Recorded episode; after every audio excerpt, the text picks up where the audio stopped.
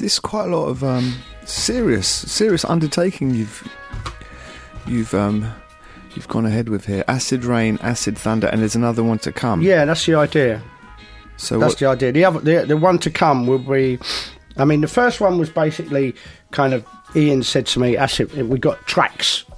Have a look at Trax, and and and then when you get into Trax, that's, that's the, the the beauty of disc dogs." is that you go Trax and then you've got everything and then it goes associated labels and then you go into that and then you go oh he made a record on that label where else has he made a record and and you know it's like a um, you know, who do you, do you know you are? You know, one of them kind of like genealogy, genealogy programs. So you then you're kind of following people around, and you're you're listening. And then you can still listen to most records on on YouTube. Oh, I like that.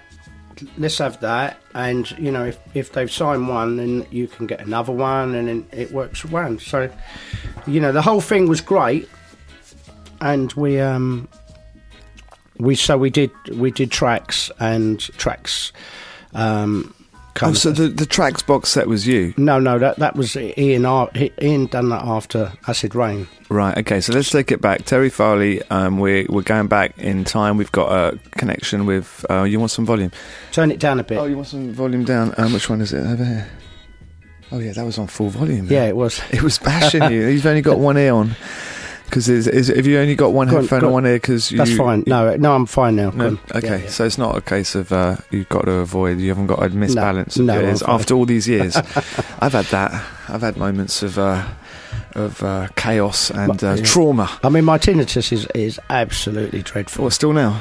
yeah uh, yeah Really? yeah Well, you go to bed and you get the hum, whatever. I've got it 24 7 and, and I wake up every morning and it's like I've got a flock of birds outside the house, you know? Wow. And uh, when did you? Um, God, that is pretty intense. And when did you? When did you? When, when was the moment that it first started? Do you remember? Um, You got a clear moment of your not really, no. To be honest with you, it crept up on me, you know, it's. Uh, crept up on you. Yeah, it crept up on me, and, and a lot of people about five, even maybe even ten years ago, a lot of kind of DJs were were started to use earplugs, and I was like, no, no, no, I need to be in the moment. I need to be, you know, I need to be feeling it, Yeah. you know. And I, st- I still, I still, still do. so Do you I- still? Are you wearing plugs now? No, no. So I, It's I- difficult. so I um I, I just ducked it and, and it went on and on and on and then it just got to the point where I thought, you know, if it gets any worse, I, I'm I'm banging trouble. You know, it, it's it's Liverpool at the moment, um, but I see it was it was quite strange because I see this post on Facebook, uh, Japanese DJ, who said he was going off Facebook for a while and he wouldn't be DJing for a few months because his tinnitus was really, really bad. And uh, he was actually thinking, if it's going to be like this, he was thinking of taking his life. You know, um, They're ex- they're extreme in Japan. they are extreme. And I mean, it was kind of like a house, you know, kamikaze kind of. Uh, Get the samurai sword out, you know, fall on your sword. Uh, I don't know how you would do that in house terms, but. uh, and I just thought, you know what, I've got to go. And I went to Harley Street and I got these ears plugs that were kind of moulded to my ears Yeah. and uh, et cetera, et and, and now when I DJ, I put them in and then I take them out as I'm mixing and I stick them back in. That's you know what? That's almost worse. Can I just say that because the thing about it is that when you go into a club and you haven't got them in, and then you put them in when you're in the club, and then you take them out in between bits. That's when you're getting the trauma in the ear. So in a way, you just got to basically either go in there and allow the ears to get used to it, loud. Yeah. But if you start putting things in and out through the night, you'll, you'll. Do you know what I mean? There's more. That's what I found anyway. Okay, it's my okay, excuse. Okay, well, I mean, I yeah, I've got to say it's been all right because I used to get, you know, I used to wake up every morning with a headache, and I and that doesn't happen anymore. So um, I, I'm quite pleased with that. Um, but you know, it's just it's just general. I mean, you know, I'm, I've got really deaf as well. You know, I watch I watch the telly, and you know, um, every other. What did he say? You know, I'm turning to to Mrs. You know, especially you watch something like Homelands. You know, oh, what did he say? What did he say? And we got it right up loud. You know, it's it's just it's it's uh, you know deep house war wounds, isn't it? You Uh, know, have you got any? Have you got any kids? yeah, yeah. And uh, would you would you recommend that they do what you've done for a career? No, uh, but ne- neither of them are really into music. You know, my son's studying to be an actor. Uh, he's 19, and my daughter's uh, 24 and she's training to be a teacher. Um, If you'd have, if you sort of went past uh, Shoom t- tomorrow and it was like exactly like, like it was Yeah. um, back in '86 or '87, whenever that was, um, and you saw your daughter walking out, um, how would you feel? um, how would I feel? Um, Walking out the way you were walking out at five o'clock in the morning. Oh, right, okay, okay. um, you, you know what? I, I, I've got to say, I've got to say, um, I, I would probably be worried. I'd probably be worried because um, I, I'm, I'm, I'm an advocate of acid house. I think you know acid house and and and everything that entails does far more good than bad. But when it's your own children, you worry. You know, you want. You know, uh, my my son's not interested. You know, in music at all. He's he's big fan. He's he's into acting and he's very serious about his acting. He loves musical theatre and you know Book of Mormons and all that old rubbish, you know. and he loves listening to all the mu- you know musicals. But you know, he goes out, and when he goes out, he will go to some like club in Kingston, where he's got far more chance of getting himself in trouble than he would if he went to Fabric. You know, and I've actually said, you know, look, do you want to? Go, why don't you go Fabric with the kids from uni, and I could get you in. I could make a call. Oh, it's too far, and oh, it just sounds like one record all night. and it's like, yeah, that's the point. that's the point. Uh, so you know, I, I, I- don't know. I, you know, I, I, I'm, I'm, I'm, I'm proud of kind of you know Acid House and, and the change that it made in people. It made you know positive change and a positive change, I think, to society as well. Take us back. Take us back to the moments of that sort of turning point in youth culture here, and uh, what you were doing before, what led you into it, and uh, you know the history. Well, I, I mean, I, I, I was I was just a kid who was obsessed with clothes, football, and records. That was it. I had nothing else. Um, you know, I, I, I grew up in North Kensington, um, an area where you know it was very poor, but my cousins, the kid, the older kids in the street, the men who would go, you know, we had a pub opposite us, and the men who would turn up at the pub on a Saturday night, very stylish, you know, they would all wear their suits. This is like the late 60s, early 70s, you know, but they probably only owned one suit. How old are you? I'm 54, 55. Uh, and they would turn up in suits, you know. It's probably the only thing they owned of any, any but they would look cool and they would look good. And, and, and I kind of, you know, I was always like into that. We'd go shopping, Shepherd's Bush Market with my nan on a Saturday, and we'd walk past every reggae shop in Bush Market, you know, and you'd listen to these records coming out and the bass, and the street on the street would be packed full of Jamaicans, you know, all dressed up, all like dancing around, and you just like, yeah, that's it. This is it. You know what I mean? And um, and I just started buying records, and and you you all know this. No one wanted to be a DJ. No one was interested in being a DJ. You'd go to a party, you'd bring your records along, and you'd be stuck in the corner, and uh, you know you'd play some records that everyone liked, and they wee, and someone would give you a little nod, right? But everyone was just copying off with girls or dancing. Not interested at all. Um, and then I think it was about 86. Uh, a friend of mine, Gary Haisman, and Paul Dennis. Gary Haisman, Acid. Acid, yeah. Yeah. Uh, he was, I'd known him since I was about 16. He, um, he knocked on my door, actually. It was a funny story. When 1976, he knocked on my door and he had just gone to uh, Saturday night.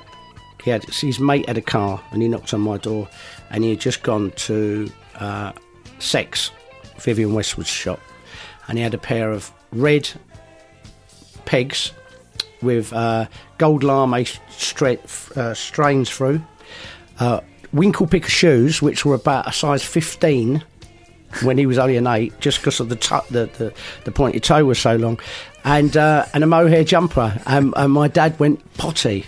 You Right. know, when I, when I, I who's he? Who is like you know, bloody puffs and all this, and it was just like, yes, this is wonderful. You know what I mean?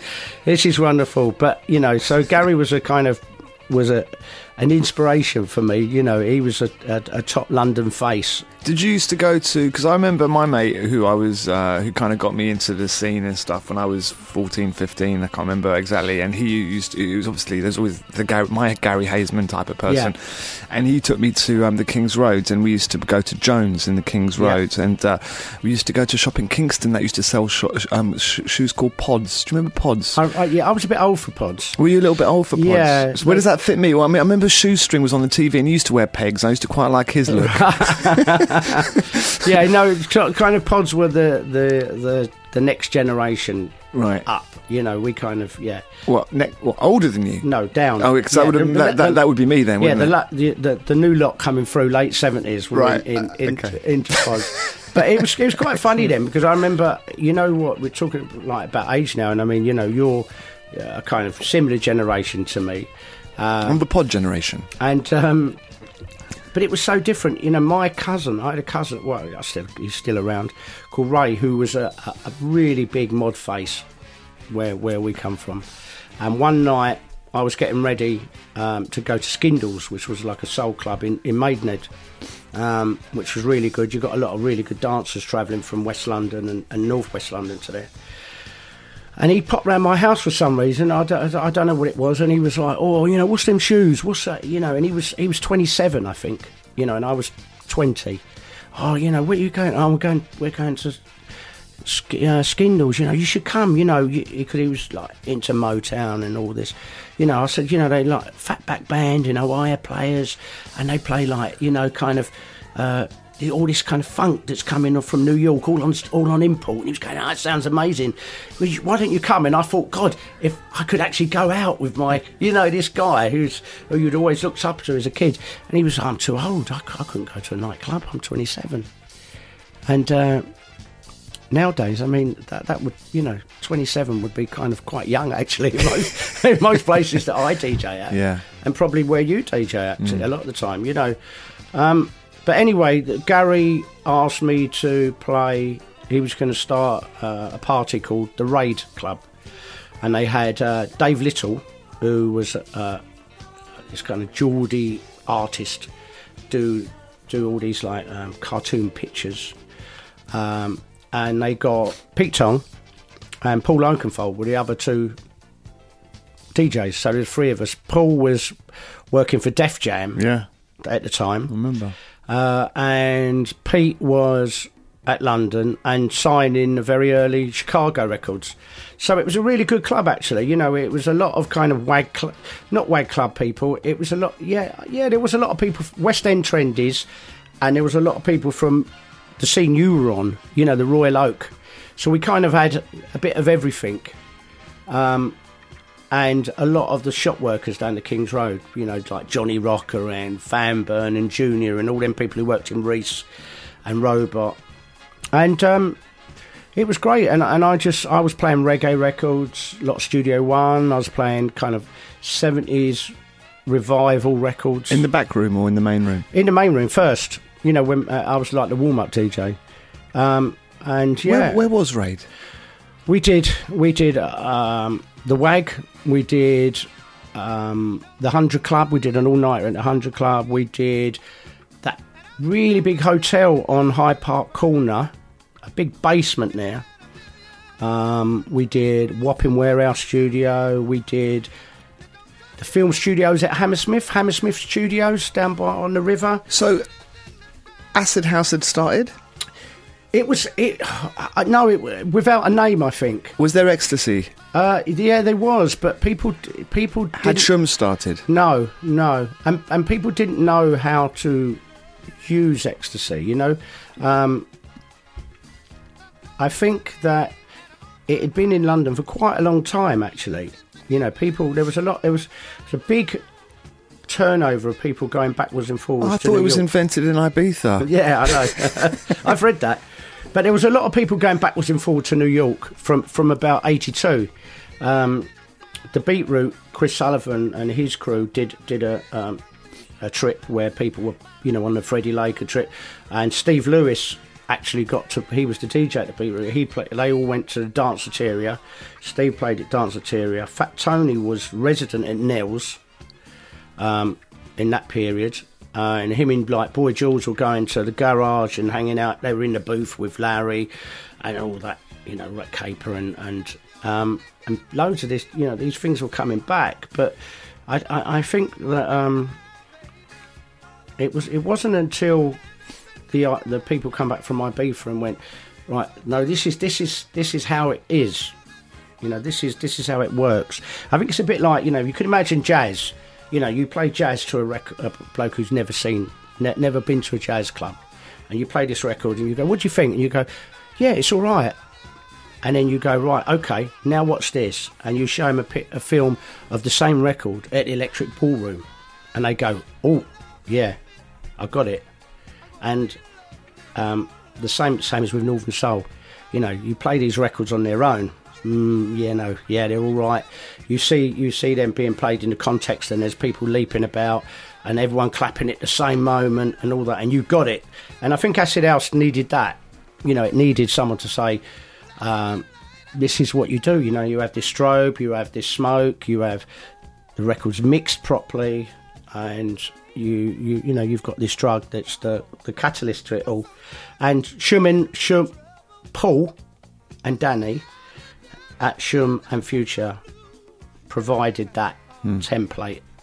You know. Um, because it did, it did need that. You know, there's millions of people were playing house records before, long before Danny and long before Paul, um, and um, you know, people were taking ecstasy long before Shoom.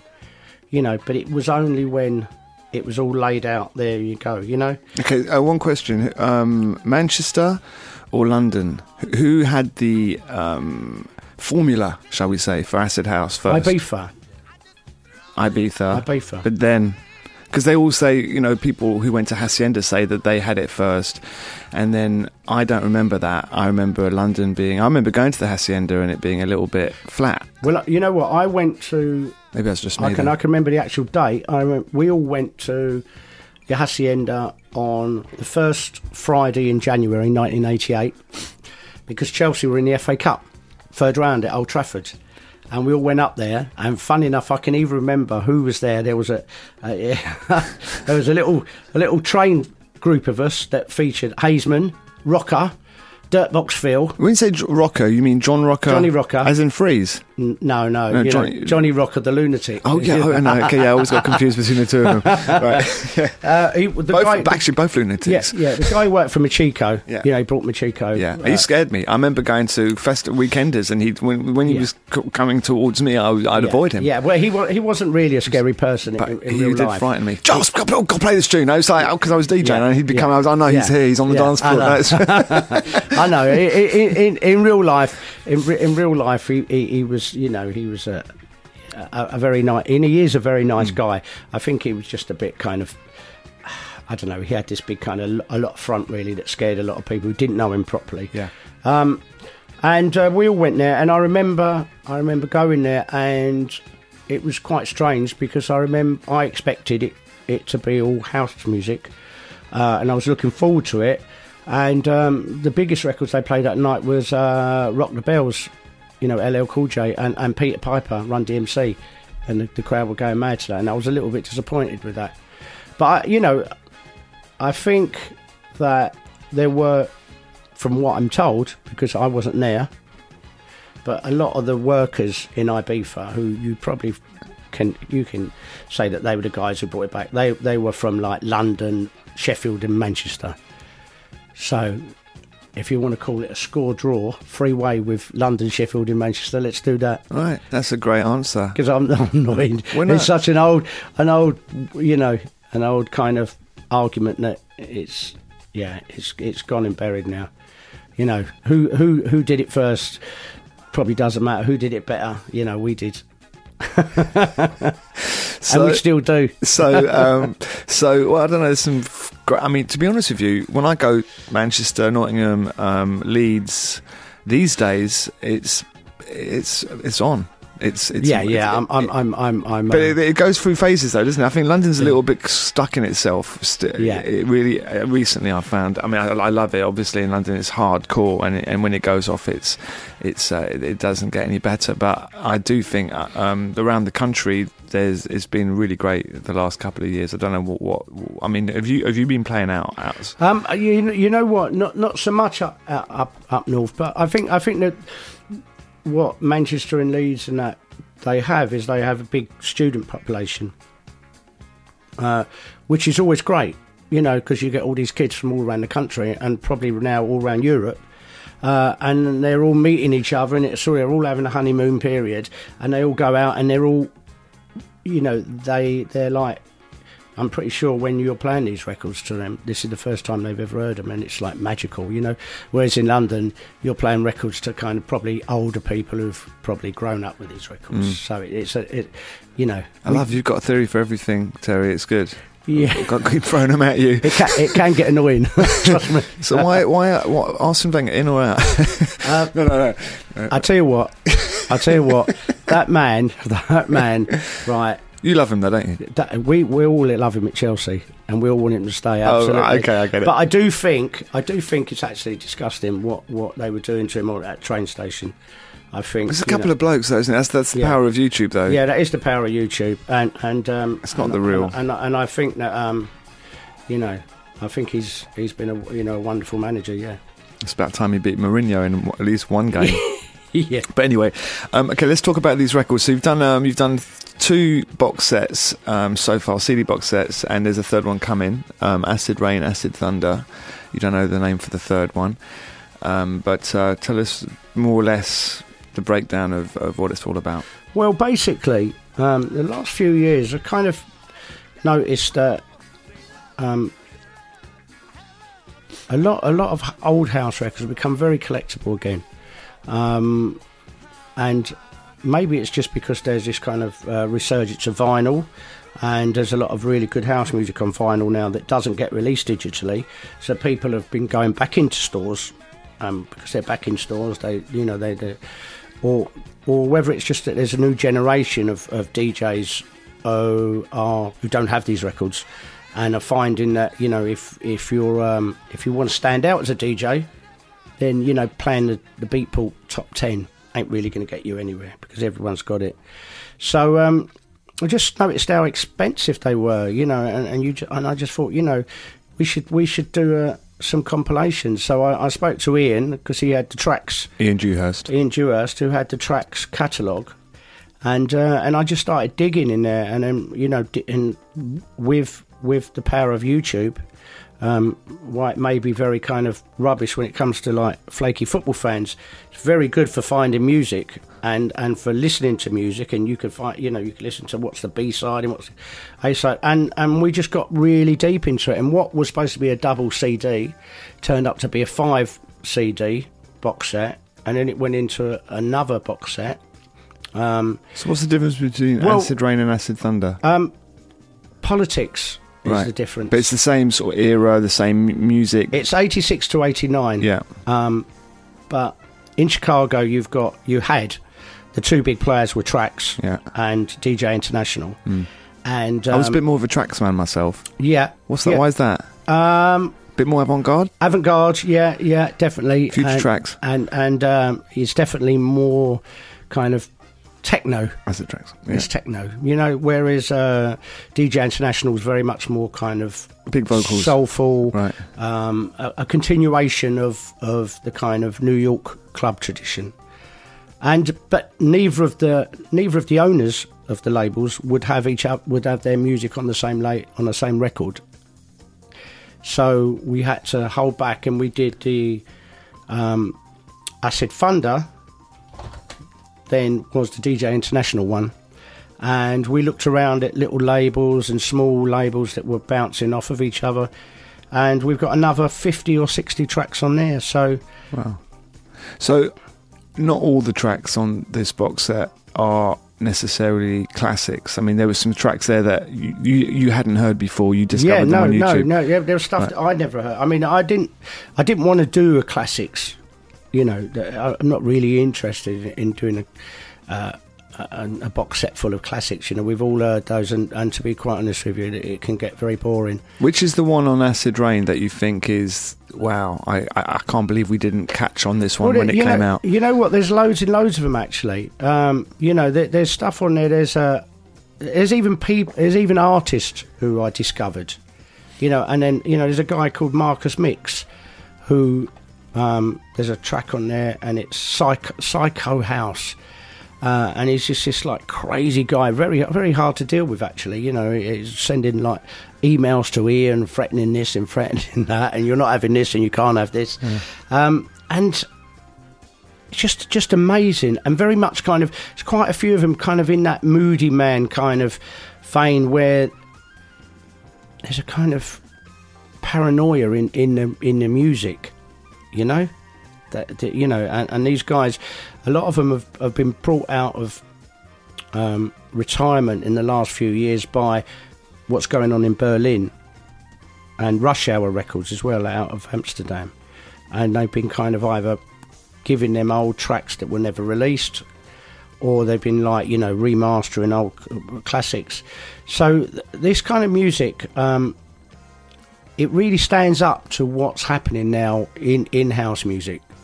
A lot of young producers are making records on the same equipment as what these guys made equipment on, uh, made their records on. So you know, I'm very proud of them actually, and um, you know they've been selling very well. Um, you know, as I say, you know, Laurent X. There's uh, tracks. There's, there's tracks. There's tracks that you will know, and if if people went out during that time, they will know the records. But also, there's a lot to be learnt. Really, I think you know, um, the Acid Thunder gets a little bit crazier as well. Um, there's tracks on there that never got released, and there's stuff on there that's yeah, it's a little bit avant-garde and a little bit kind of undanceable, but I like that. You know, and you can impress your kids with it. You know, they go, "Oh, I hate this. What's this, Dad? This is rubbish." And you go, "Yeah." You know, sounds as, your kids now sound like your dad did then, but you know, yeah, no. So it's all good actually. Do you think that that was the golden age for house music, or has it had? You know, I mean, you've been DJing throughout the whole time, so you know where does it fit in the grand scheme of things? Uh, I think there's, I think with any, as with any genre of, of music, there's there's golden ages. You know, the early age was the golden ha- age of Chicago house. You know, the ni- early nineties to the mid nineties was definitely the golden age of New York house, and um, probably you know the last ten years has, has been the golden age of European house. Um, but I think the, the, the, the early Chicago stuff kind of still resonates with what's going on now, whereas the, the New York stuff seems to have um, dated not so well, I think. yeah, it's interesting. I, Yeah. I like the way you sort of say there's that slight paranoia bit Yeah. in, in some of it, which which you come through, and Detroit as well, right? Yeah, absolutely. Yeah. Now, one of the really interesting aspects of, of you as a producer and raconteur and whatever you want to describe yourself is the fact that you put out this great magazine, um, fanzine, whatever you want to call it, Boy's Own. Tell us a little bit about that and why that came through and, and the whole concept. Um, to be quite honest with you, you know, I I I grew up in, in a time where the, the, it, you couldn't find out anything what was going on. There was no there was no way of finding out. You know, you you had blues and soul, and you looked in the back page of blues and soul, and it would have someone's chart. And I remember seeing, you know, Tim Westwood's chart. He was playing, I think, at Gulliver's or something like, you know, and and he had uh, With Graham Gold. yeah, you know, and he was playing kind of Paradise Garage music. You know, I remember seeing a chart, and he had uh, first choice, "Let No Man Put Asunder," as his number one record, and I and I remember going out and listening to that record deliberately because you know Tim West was. But there was no way of, of finding out anything, so we were kind of, you know, you had blues and soul, and then the face come along, and the face was kind of, you know, for art students, and it was all very well and good. And we just decided to, to, to do a little fanzine for us. Uh, and we had, ev it seemed at the time in the 80s, nearly everyone we knew worked in a shop whether that was a clothes shop, record shop, or a shoe shop. So it was like, oh, we can just sell them in their shops. You know, that's no problem at all. You know, fifty pence. you know, I'll put them in my back of my car and I'll drop them to Robot, American Classics. Uh, you know, we take them to record stores around town. The ones that would have them didn't really get very well received actually in record stores. You know, there was far too much swearing and sort of a angriness amongst us. Really? Yeah. That, yeah. So, which record shops were the most conservative? Um, well, I just I just remember taking it into certain stores, City Sounds, in, in you know, and it was like, oh no, no, we don't do that sort of stuff, and, and We just do Japanese imports. yeah, yeah, yeah, hunt up wind, you know, um, and um, it, yeah, so we we we never really kind of broke into that market, and to be honest with you, you know, I, I would be a liar if I told you we sold more than two and a half thousand of any edition. Um, and it was only kind of when Acid House broke that we we kind of discovered that we had a place. Paul Oakenfold gave me an article, um, and he said, "I've wrote this article. I've just come back from my FIFA, and it's brilliant out there. And I'm starting this club with Nancy Noise at Future." And you know, I've got some pictures, but you can't say it's me. You you can't tell anyone I wrote this because uh, it talks about drugs and we can't talk about drugs. You know, I'm in the industry, I'll be sacked. So it was like, okay, and we, we put this article in, and it was called Bermondsey Goes Balearic. Um, and we were we were hand stenciling everything at the time. And I did the hand stenciling and spelt Balearic wrong. Uh, completely wrong. How And do you spell Valeric? I'm trying to- well, well, not, not not like Eric Morecambe. That's how I spell it. and um, Excellent. and, and and you know, suddenly, kind of, we had this kind of like kind of almost obscene power. You know, and then we started becoming little megalomaniacs, putting like things in the uppers and downers, like oh, um, what's you know, next the next big thing, kicker revival, and suddenly everyone was wearing kickers, and we were like, you know, oh, you know, and that actually was the was the, the killing of the the the the, bu- uh, the fanzine because Weatherall, in, in true Weatherall style, decided that he was 29, I think, and he said, "I'm 29 years old.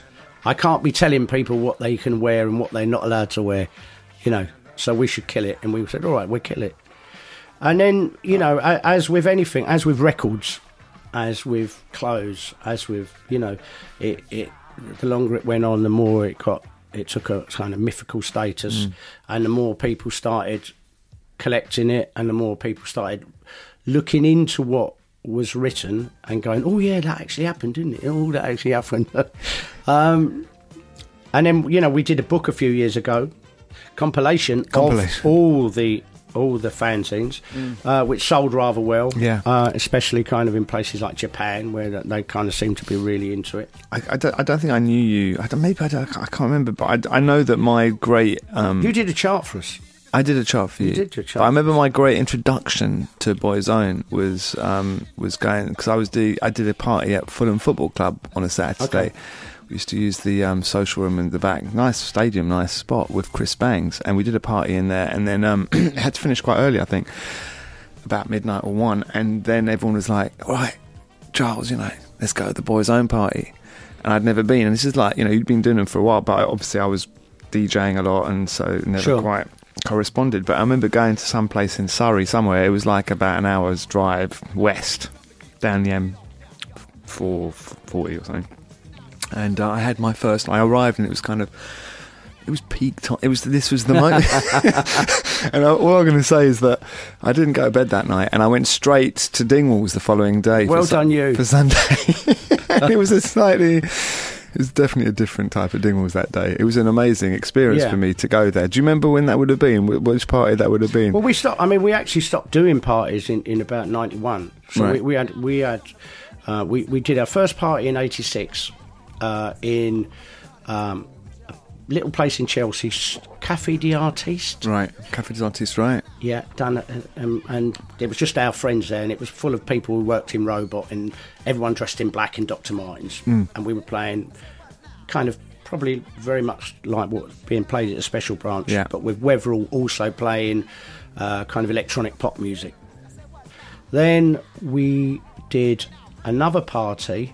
Uh, well, me and Weatherall went to play, and I think I'm sure it was at Gulliver's, and we got thrown off the decks. Uh, played um, the the theme tune from the six four six. Six six four squadron that film dun. I put the smoke machine on and jammed it on and uh, I think it was Graham Cantor who was kind of angry, really angry and get off what are you playing and we got thrown out of there Brilliant.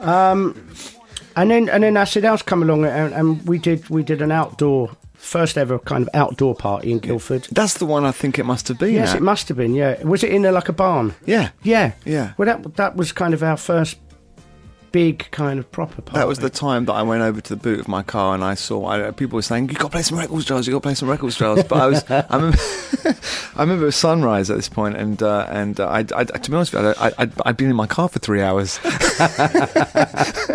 and uh, yeah. Anyway, it was a good. It was a good. Yeah, no, it was a, it was a fantastic party. I mean, I, the the one thing I do remember of that party is that the guy whose house it was, and he had a, he had a barn in his house.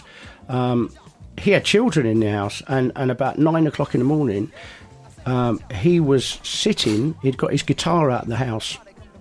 Boy George was there, and he was strumming along with Boy George singing, and his children lined up in their pajamas listening. to- and his dad, he's like, "I've got Boy George here. Get in line. I'm playing with him." and he was playing guitar. I don't know what he was playing, but he was playing some song, and Boy George was singing along live, and the kids were all there in wonder. Um, and it, it was it was quite innocent though, because the police actually turned up about eleven o'clock in the morning and walked down the path. And there's 300 people sort of there dancing, and ev- it all went quiet. And they went, "What are you doing?" And they, well, we've come on, we come from London on a coach. How long are you going to be here? Uh, another two hours. Yeah, all right, but make sure you clear up after you. And then they went. you know, and literally, you know, six months later, there was all sorts of, you know, raids and people being busted and Yeah. and people being arrested and and and. Um, so I'm quite pleased that kind of you know we, we managed to be kind of there in that innocent kind of But I get a feeling, interestingly, with any movement, one thing that and Britain's always been really good at this. There's always been a, a sort of subversive social, political agenda to a degree with you know punk music or whatever it is, mods, and with the rave scene, there was, in a way, it was a massive change in terms of the attitude because as a DJ before and after it, you know, it was. I remember there'd be two rooms at the special branch. There'd be like Pete Tong and Danny Rampling downstairs and Nicky Holloway, and then I'd be upstairs with, with Chris Bangs, the, the the the entrance bit. And you know, if we had a, if we had a smoke in there, we'd get into trouble by you know by all the lot downstairs who were just drinking beers. It was all a, it was a sort of beer thing back, Yeah. back then, and, and that was the society to a degree with, with within the soul scene or the the, the the the disco club scene at the time.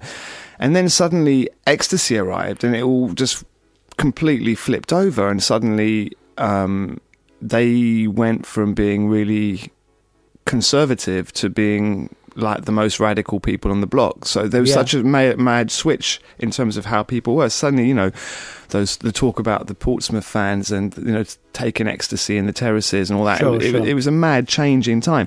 But what I thought with you guys, what was interesting with you and Weatherall and, and the boys' own thing is that you were the only people to really um, see it, see a bigger picture. And okay. and to try and sort of you know it fitted as a sort of musical movement with some sort. It wasn't you know there was something more to it. Well, I, I think the difference was that, that most people, when, when Acid House come along, we didn't see it as kind of a new beginning. You know, we didn't see it as something like completely different. We just saw it as a continuation of everything that would, had been. Uh, and it was just kind of part of the culture. So, kind of, we didn't dump everything. You know, if you went to a boys' own party in '88, you know, you were just as likely to hear Dave Hendley playing reggae than than you was, say, Trevor Fung playing rave music. You know, um, and you know, we just we just kind of stuck with. It was almost kind of, I, I think, in many ways, um, we we loved the old school of London. You know, we were part of the old school. We were never kind of, we were never. You weren't K-Star. You know what? I went to loads of casters. I, we went to the first eight casters, and I loved every one of them. Um, but it wasn't. It wasn't us. You know, I've got pictures of us at Caster with with Weatherall with a Clash vest on and a mohawk. You know, um, and we had fantastic time. But we spent most of the time in the jazz room, um, and I had my crown slippers on. You know, uh, Church's crown slippers, and I had a fantastic time. But we we never connected with anyone there. And then we would go to like the Beat Route on a Friday night and get knocked back every other week. So we kind of never really fitted in there. Um, and it was only kind of when we kind of become boys' own that we kind of had, had our own identity. So we kind of, you know, we, we, we took loads of little bits, I think, from everywhere we'd been and, and created this thing around us. How was punk influence influential to you? Were you did you go through that or? Uh, well, yeah, yes, I did, but I, I, w- I was I was really anti-punk. I mean, you know, I I started going out, sort of proper, you know, proper clubs up West End, seventy five, and the first when I when we started going out, you know, the kids in there um, were all dressing in McLaren's shop. They were dressing in Don Letts's Acme attractions, and they were wearing clothes that a year later would become the punk wardrobe. Um, and when when after the Bill Grundy thing on telly, I remember going to uh, a couple about a month afterwards, I'm um, going to Skindles, and some kids from Reading who were some really good dressers. Uh, suddenly had sort of like you know got a little bit dirty and their hair was all over the place, and they had a copy of Anarchy in UK, and they give it to the DJ to play. And he was like, you know, got the mic. He went, "This ain't soul," and he smashed it. And uh, and then it was just a split. There was a real split. The the people who who were wearing the more outlandish clothes went off and did punk, and, and the rest rest of us who were really into the music. You know, I, I, I, as I say, I was you know I was as much as into the to buying the records, Reuben Wilson and you know, Donald Byrd and all this as I was the clothes. You know, we stayed with it and we kind of saw the punk people as traitors. You know, we saw them as, uh, you know, traitors to the faith. Fashion victims. Yeah, we did. Yeah, yeah we did. Uh, and, and, I, you know, and I never liked the music. I mean, you know, I I had friends who went to see uh, Sex Pistols at the Hundred Club and said, "Oh, you should come along." What I want to go and see that old rubbish for? You know, I'm going to see Ohio players at Dunstable. You know, now in hindsight, you think, "Oh, I should have gone, shouldn't I?" You know, um, but that's always you know that's that's a, a, fault of mine. You know, I kind of I'm I'm either yeah, you're quite stubborn in I'm that stubborn, way, but you I- had to be in this yeah, whole scene. and It's- I have both feet in or both feet out. Yeah, yeah, no, it's good. It's it's a commitment. Um, what do you feel about today? And uh, do you think it's that sort of passion for a movement? Is it just impossible to do that now because everybody's online and, and it's difficult to have that underground sort of spirit which motiv- which creates something? You know, because everything just gets jumped on the moment. It Yeah, I mean it, it's it's hard to say, isn't it? Because you know I'm I'm I'm in my fifties, um, and and I can see the big picture, and I and I can see you know my picture goes back to like you know 1970. And I can see everything that's happened, and I can kind of go, okay, well, you can see that. You can see how that's part of that. You know, I'm wondering if I was 19 and living in Berlin, uh, whether I would even kind of know who Frankie Knuckles was. You know, I'd be out, I'd be at Panorama Bar, you know, 24 hours a day, surrounded by people you meet every week there, uh, thinking that this is like, wow, what's where's this come from? Um, it's only when you kind of re- when you can trace everything back that maybe it doesn't become quite so special. Um, and I'm I, and- and now I kind of look back on on some of the things that I did that I thought was, you know, year dot year one. You know, this is this is my Pol Pot thing. You know, 1975. Everything was invented in 1975, and then actually you read a book and you go, oh, there's actually people dancing at the sundown in 1972, and he was there and they were there, and you think, yeah, maybe maybe what what I thought was kind of like so amazing and, so new, what wasn't quite that. But I, I do agree. I mean, you know, the internet is is for all its fantasticness, you know, uh, uh, can be kind of a destroyer, I think, of creativity. Um, and and also, you know, can swallow up little micro scenes that would have would have become something different. I think that's the, the, there's there's your thing now. Uh, you know, if you look back at, at kind of the seventies and eighties, we had we had hip hop, we had house, we had jazz, we had funk, we had jazz funk, we had rockabilly, we had reggae, we had everything. Now we've got kind of you know dance music, underground or overground, and everything kind of um, it's there, isn't it?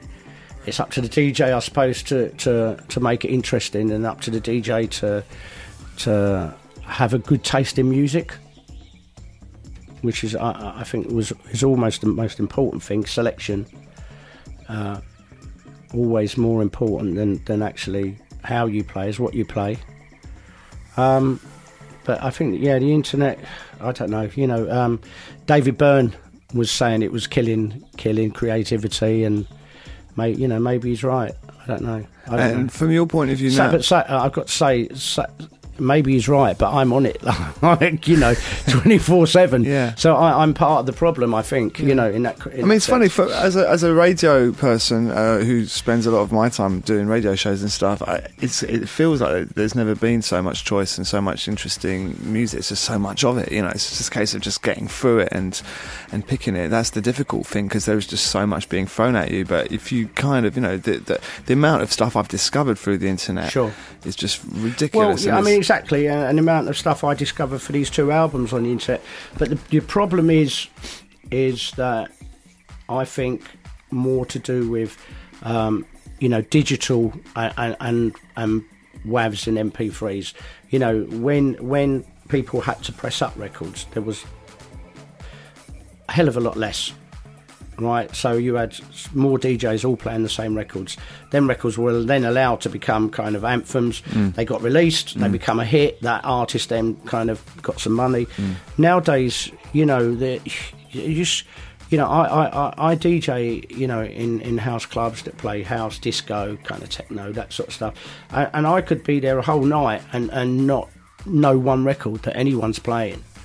Um, and then I go on and I play, and people go, "Oh, I love that record. What's that? Yeah, all right, okay, yeah, yeah." You know, whereas I think in the past, you know, we would go, you'd go to Special Branch or you'd go to Dingwalls, and you would, you know, you would have these records that would become mm. anthems.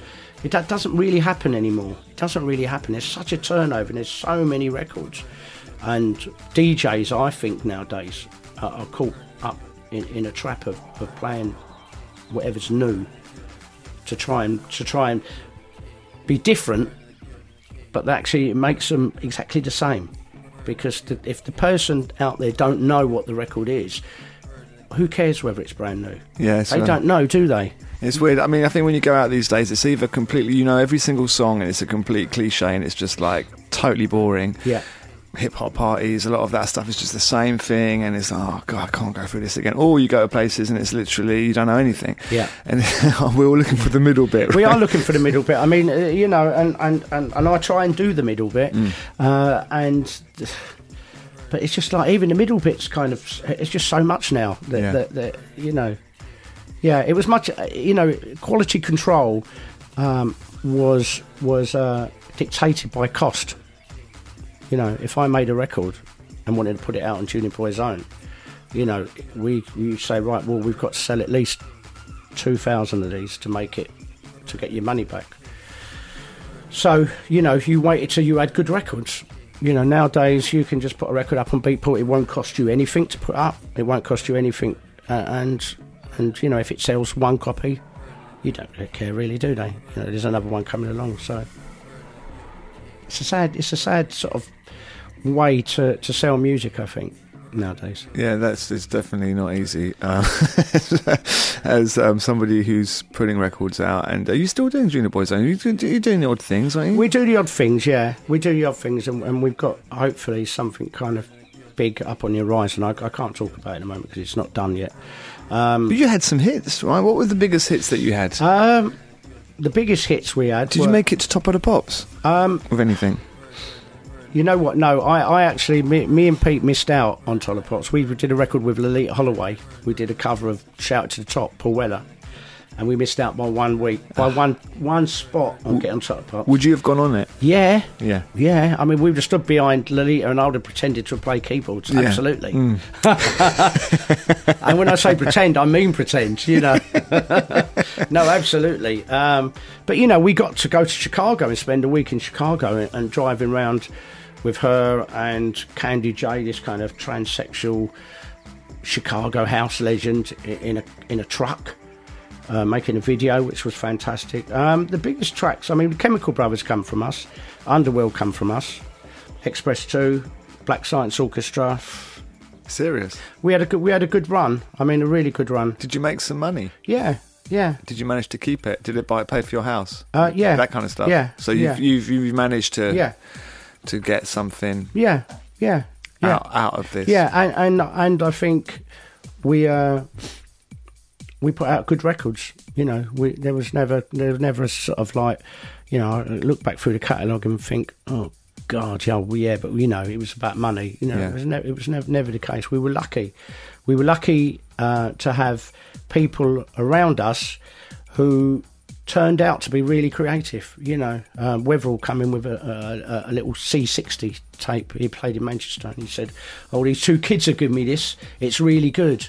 And it turned out, you know, these two kids were at uni, Manchester, and turned out to be the Chemical Brothers. Amazing. You know, could- you know, they was into Weatherall. They were starstruck by Weatherall, uh, and then you know, uh, and then sort of you know, Darren Emerson uh, got to meet these two guys who were in a band who turned out to be Underworld. Um, Rocky and Diesel were just kind of young kids who were going to Special Branch and part of that crew. Sure. Who then jumped into Acid House, and we said, "Go and make a record." You know, and they come and we said, what do you think of it? And it was, it's great. It sounds like a train. Oh, which we call it Muzik Xpress. You know, and like you know, 30,000 12 inch singles we sold. You know, so we were lucky. You know, we were lucky. uh, Um, and you know, I think, I, you know, um, I thank God for that. yeah. What was um okay? What was your greatest highlight? Um, I know it's difficult, general questions, but like best club moment. If you had to go back to one uh, my best club moment. as a punter, as somebody As a punter, yeah, I mean, all, all my best club moments are as punters. Actually, I've got to say because DJing, I, I, I, I'm, I'm. It's funny. In the last five years, I've become very comfortable with myself as a DJ. But before then, I really wasn't comfortable. You know, I, I, I started out playing, as I say, Studio One records and. and tracks off of jazz juice you know do you know what i mean uh into into in I still do. yeah, no, but you know, no, but I, you know, I had loads of comps and I really Yeah. enjoyed it, and I just cut records in, and then suddenly, you know, Paul Oakenfold went to me, "Oh, you're not playing in the in the VIP at Spectrum. You're going to play on the middle floor tonight." You know, to to two thousand people, and they want house, and I'm going, yeah, I don't really know how to do this. Stuff. I got no idea. So it kind of uh, that fear, real, real, genuine fear. Got a whole career of it, mate. uh, yeah, uh, kind of set in, and, and I was never, never really, really, you know, I was always kind of. Always, always had trepidation hmm. amongst hmm. amongst my kind of, but I, I'm I'm o- I'm over that now. Hmm. I think when I hit fifty, it was kind of like no one cares anymore. So like, Same thing happened to me. I mean, like you know, Yeah. I, fifteen. I think I, I was brutally um, affected by being invited to go and play in places like Germany when I was 21, 22, on the back of acid jazz. Because they thought I was acid house and they'd heard my name, so I'd turn up in like warehouses in Frankfurt or middle of nowhere, you know, and and I'd be on at three in the morning after you know the local equivalent of Sven Väth at the time, and literally I would destroy events. yeah, You know, the destroyer of events. in the space of 10, 15 minutes. So I think that does have an effect on you, Yeah. you know, sort of, you know, Yeah, deep down somewhere. But, in a way, it's a good thing, right? Yeah, yeah, yeah. So, yeah, it is a good thing. It is a good thing, um, uh, uh, and it's character building. it, it makes makes me into the sort of bloody minded person I am today. Um, So, I've, I, ha- The- the few- moment. yeah. You know what? I think the first time we we used to go to New York for the Winter Conference Hmm. uh, before before it Before moved- Miami. Yeah, before Yeah. it got moved. New music seminar. New music seminar, That's right. and uh, we those. we went to. Um, I, was, I think I was with Dave Dorrell. I think it was Dave Dorrell, uh, Gloria, who sung a couple of tracks for him, Pete Pete Heller, and Steve, I think from Junior Boys Own, and uh, we we went to Alphabet City to meet someone, and uh, we got a cab afterwards, and we went to Sound Factory, uh, Sound Factory to. to Del- was that the delight night? uh, no, no, no. It was uh, it was it was it was just Sound Factory on Saturday night, Right. and Frankie Knuckles was was the was the resident DJ there, and we went to see Frankie Knuckles, but he wasn't playing. And I said, "Oh, it's not Frankie Knuckles." And looking up, and it was this like sort of Hispanic guy who turned out to be Junior Vasquez, who's not Hispanic at all, but he pretended he was. it's actually from some Pennsylvania or something. It's German extraction. So. Right. Um, and we were in this club, and it was 2000 Queens. You know, there was voguing going on. I'd never even heard about voguing. There was runways going on. The lights were thing, and um, the the light man and the DJ were working like eh, almost eh, in a theatrical way, you know, and and he they did some stuff in there that I reckon they probably do every week, but it was just like wow, you know, they were like uh, the, the sound was better than anywhere you've ever been in in this country, and they were like chopping, turning off every light in the house, including the bar, and then just kind of bringing on a mirror ball and an acapella, and it was just it, it was it was it wasn't it wasn't a nightclub uh, uh, or or a party at how we kind of had, had ever seen it. It was more like it really was a show and the, the crowd obviously knew everything that he was doing, and it, and the reaction was amazing. And we come out there at eleven in the morning, and you know some transsexual hooker tried to get in our cab by by opening her uh, her fur coat, you know, and had these big long. Big breasts putting through the window. Come on, come, we're going to party. No, no, no, go away. we're from London. Um, and, and it was just like, wow, that, that that's that's what it's supposed to be. You know, that's how it's supposed to be.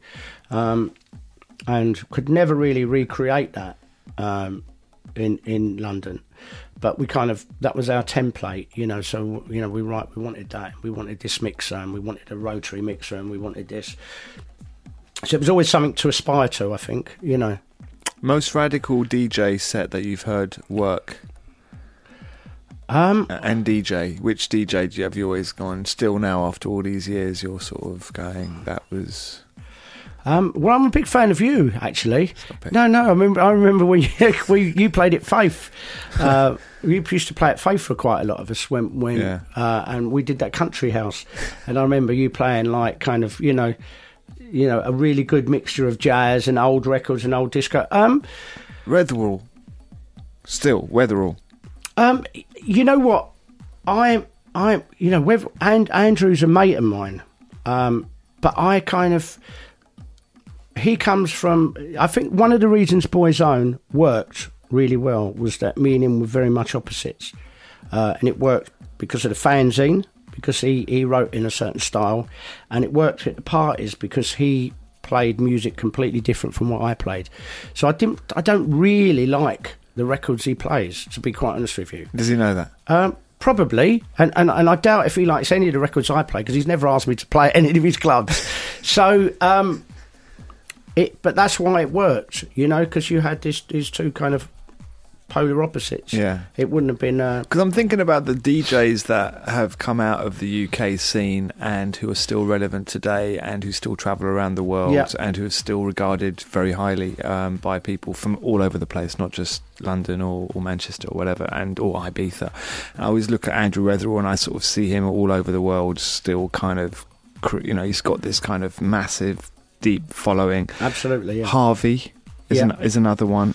Um, I'm trying to think of any others, but those two seem to sort of come out as DJs that have followed that kind of house ethos, techno ethos to a degree, but incorporated it I, with I, that. I, I think I think they. Uh, I, I saw Harvey twice last year. Once at the uh, South Bank where he played uh, a disco set. for for the um, meltdown. Yeah, which was absolutely amazing. I mean, you know, abs- he played uh, the last record was uh, the ten minute version of Love Machine by the Miracles. You know, with the guitar solo, three minute solo, and it was just great. You know, there's people po going around, and it was brilliant. And then I went to see him at Play Fabric, and he played kind of mid tempo, kind of eighties, kind of Francois K dubs almost, and I really hated it. I really hated it, and um, I Heidi uh, spoke to me on Facebook, and I, and you know, I, I, I'd rather be honest and say, yeah, it was all right. And I said, well, I really didn't like it. I didn't feel the music, and she must have said to him, you know, oh, why did you play that? And he said, because I can, right? And I kind of like that, Yeah. you know, because he doesn't, you know, the- he doesn't sort of like care really. Well, I'm sure he cares. Yeah. he doesn't. He doesn't feel like he's doesn't- a um, uh, he's, he's he's controlled by Yeah, by, by the the floor. Yeah. So he he's controlling the floor, and and you know, and just because I didn't like it, you know, it was still packed at three o'clock or four o'clock when it ended, and, and the crowd liked it. So uh, I think him and Weatherall are very much like that.